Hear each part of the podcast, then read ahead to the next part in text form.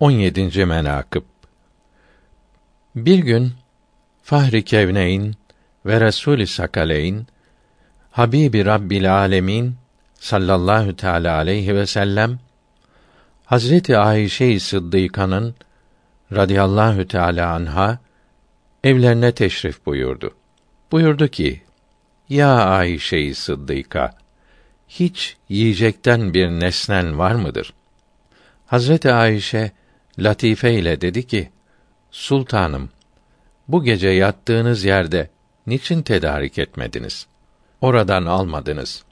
Fahri kainatın mübarek gönüllerine bu hoş gelmedi. Huzursuz olup odadan çıktılar. Hazreti Ayşe koştu.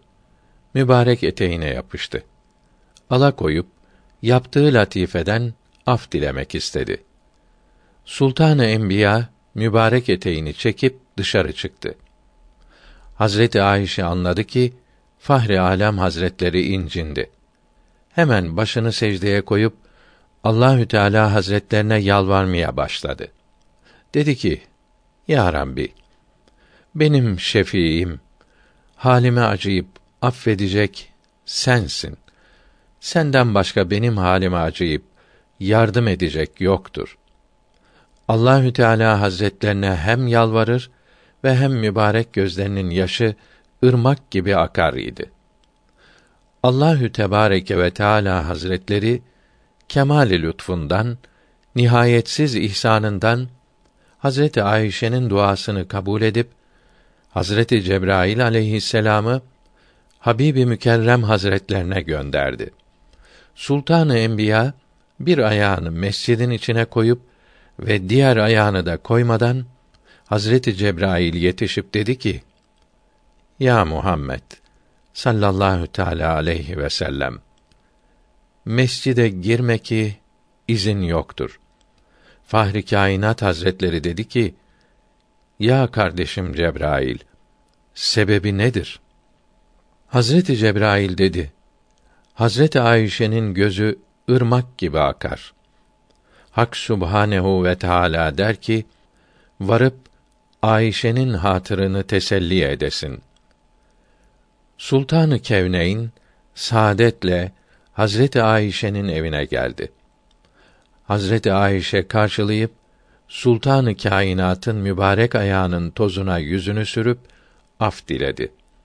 Resulullah sallallahu aleyhi ve sellem af buyurdu. Allahü Tebareke ve Teala Hazreti Cebrail'e emretti ki Habibim ile Ayşe'yi ben araya girip barıştırdım. İkram da bizden olsun. Var cennet nimetlerinin çeşitlerinden getirip Hazreti Fahri Alem ile Hazreti Ayşe'nin önlerine koy. Sonra Cebrail aleyhisselam cennetten nimet getirip önlerine koydu.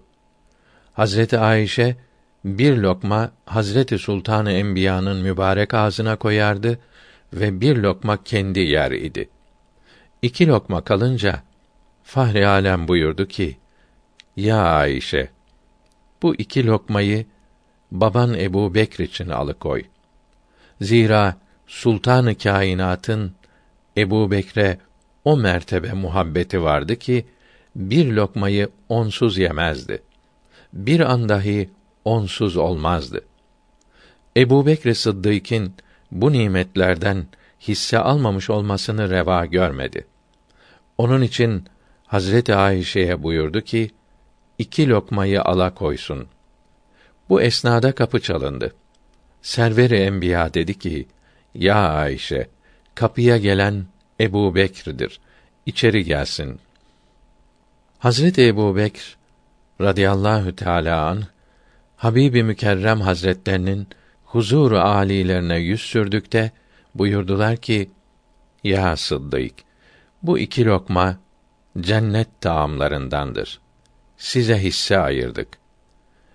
Hazreti Ebu Bekr bu iki lokmayı eline alıp birini Fahri Kainat'a ve birini Hazreti Ayşe'ye verdi.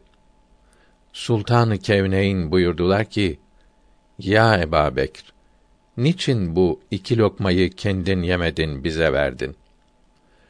cevap buyurdular ki: Ya Habiballah, o Allahü Teala hakkı için ki ondan gayrı Allah yoktur. Sizin yediğiniz bana kendim yememden bin kat daha hayırlı gelir. Hazreti Ebu Bekir'in Fahri Alem Hazretlerine bu kadar kuvvetli muhabbeti vardı. Fahri Alem Hazretleri de ne mertebe riayet edip severlerdi ki cennet nimetini Ebu Bekr Sıddık'a hisse alıkoymayınca yalnız yemedi. Fahri Alem Hazretleri bir an Ebu Bekirsiz olmazdı ve her ne vakt Sultanı Kainat Hazretlerine buluşmak muradı şerifleri olsa mülakat ederler idi, görüşürlerdi. Serveri Enbiya her ne müşavere etmek isteseler Hazreti Ebu Bekr ile ederdi. Hiçbir zaman Ebu Bekir'den huzursuz olup incinmedi. O daima Sultanı Kainat'ın emrine muti ve itaat ederdi. Aksine bir şey olmamıştır. Belki mübarek hatırlarına bile gelmemiştir.